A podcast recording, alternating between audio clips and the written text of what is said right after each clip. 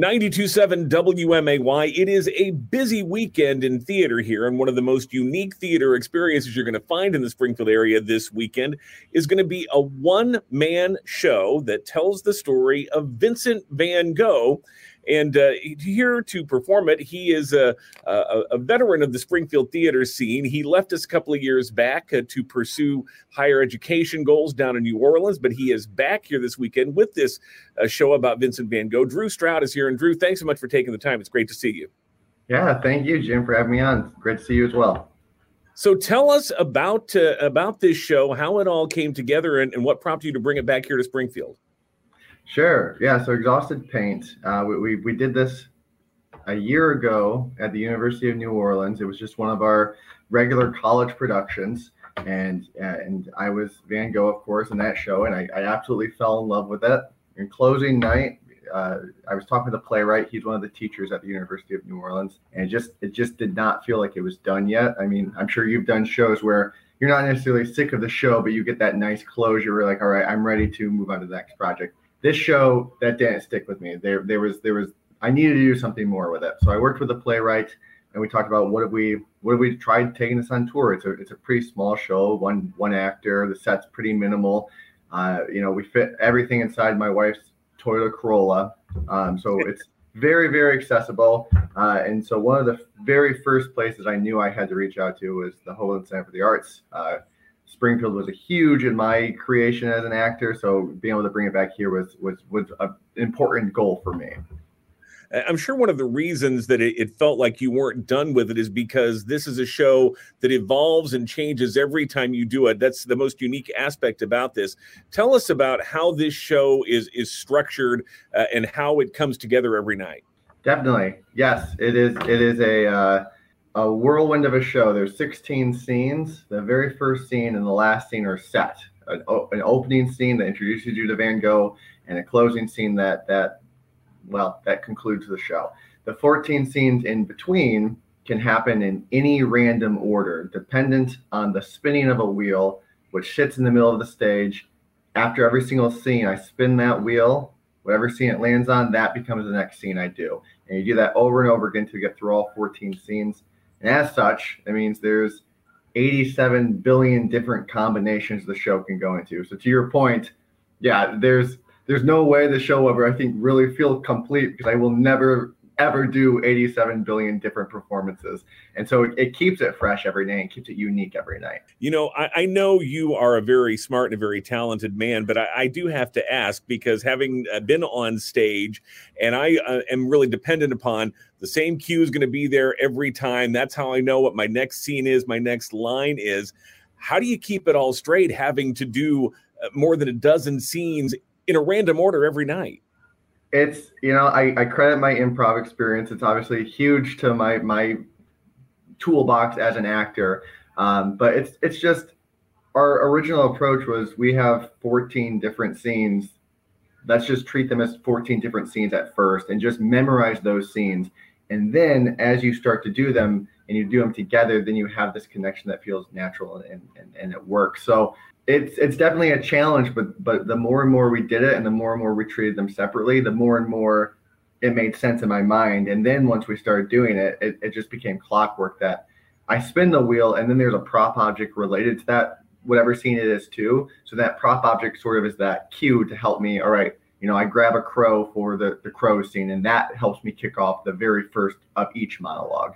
Um, so I think that mnemonic device is really important in a show like this. We're talking with Drew Stroud about Exhausted Paint this weekend at the Hoogland Center for the Arts. It tells the story of Vincent van Gogh. And, and Drew, we're a lot of us accustomed to seeing plays that follow a, a linear path through the plot.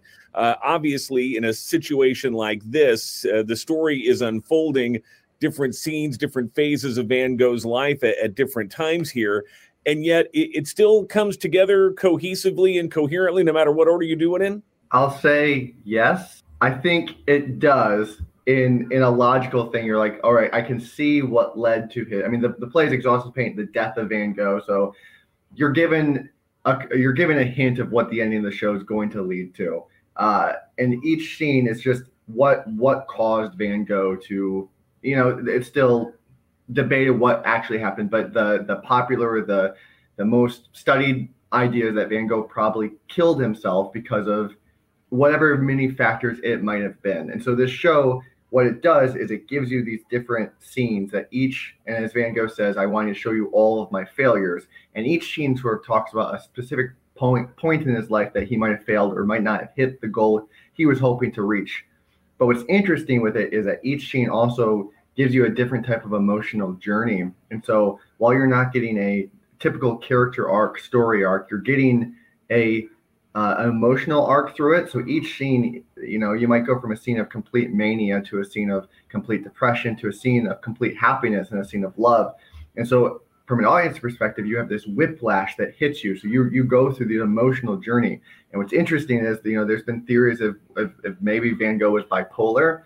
And I think this at least gives you a, a I don't want to say it gives you a taste of that bipolarism, but it might give you a, a, a, factor of what is going on in Van Gogh's mind as he jumps through these different emotions while still keeping a through line because you still want to tell some sort of arc. Otherwise, from the audience, it's like, well, what am I going to get through this? So you still get a, you get a journey that you go on with Van Gogh, but it's an interesting and a unique journey for every single performance. So we had a talk back in India, and one of my one of the audience members asked me like how does your character change? And I, I think what's so unique and fun about the show is the character is always different. He goes on a different journey every single night, which means from an actor, I have all these different Van Goghs that I get to portray. And sometimes you might get more of a caricature caricature type Van Gogh, someone that's very, very manic because it's just it starts calm and gets more and more crazed as it goes through. Sometimes you get a more calmer one that might start very manic, but then he gets somber and somber as it gets towards the end. Um, so all that to say, yes, there's that arc, but it's more of a like a mental arc as opposed to the typical character arc you would see in, in most plays it's a, a, powerful subject. It's also very timely because Van Gogh has uh, undergone this renaissance in recent years with the uh, immersive traveling exhibit, and you and you stand there, you're just surrounded by his mm-hmm. paintings and the colors and everything there. Uh, to what extent do, do, the visuals of Van Gogh's work tie into the show? Are are you able to reproduce anything like that, or or how do you sort of express that side of Van Gogh? Yeah, I think in a in a perfect non-traveling one we've talked about like what we would do with like projections to have because i talk about these different his different paintings throughout the show i mentioned them so it'd be cool to have like the painting come up during those scenes we're a little bit limited in our traveling so we're not doing that as much i do paint throughout the show um, the audience never gets to see that painting which is it's kind of a subject of a debate that we often get at the end of the shows like well can i see what the painting is and we kind of we, we've not ever shown the painting to, to people because it's kind of a it's it's kind of internalized like this is Van Gogh painting what he wants to paint, but it's not for anyone else to see because he was not appreciated during his time. So in this world, he didn't necessarily want to share that art with the people. Um, the the most you'll get from the connections is like it, like I said. I mean, we obviously talk about Starry Night, but I think what this show does so well is it it it grazes over Starry Night because Starry Night is a magnificently wonderful, beautiful piece, and we all know and love Starry Night but it's such a just a drop in the in the bucket of Van Gogh's life that I love that the playwright he spends time on it, but he does not make the story about Starry Night, which I think is super important.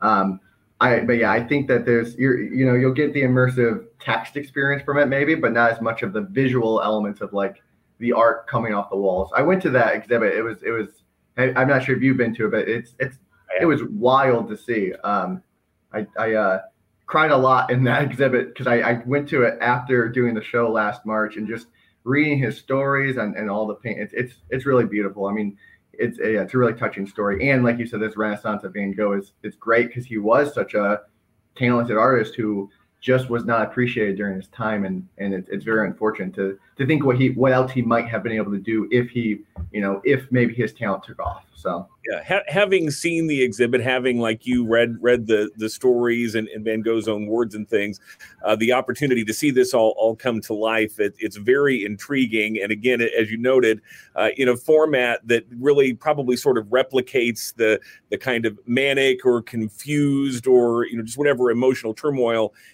he was going through. So it's a, a really unique opportunity for local audiences here. Uh, you, you, talked about uh, this traveling. I know you've done this in other venues. Uh, uh, do you have future plans for this production? Where does it go after Springfield? Yeah, so we we're going to. I think this is. I'm I'm like 95 percent sure this has been announced, but we're going to Denver Fringe this summer. Um, so wow. that's a big one. We'll be we'll be traveling. We'll be driving that one too. That's gonna be a fun drive. Um, our hope is once we get that all nailed down, we want to build. I don't. It'll, it'll, still be part of what we're calling the Sunflowers Tour, but we want to build up uh, kind of the western coast, not western coast, but like the western path. So like we'll go through Texas, hopefully hit up some theaters on the way up there, um, and then after Denver, I think that'll be the conclusion of this tour.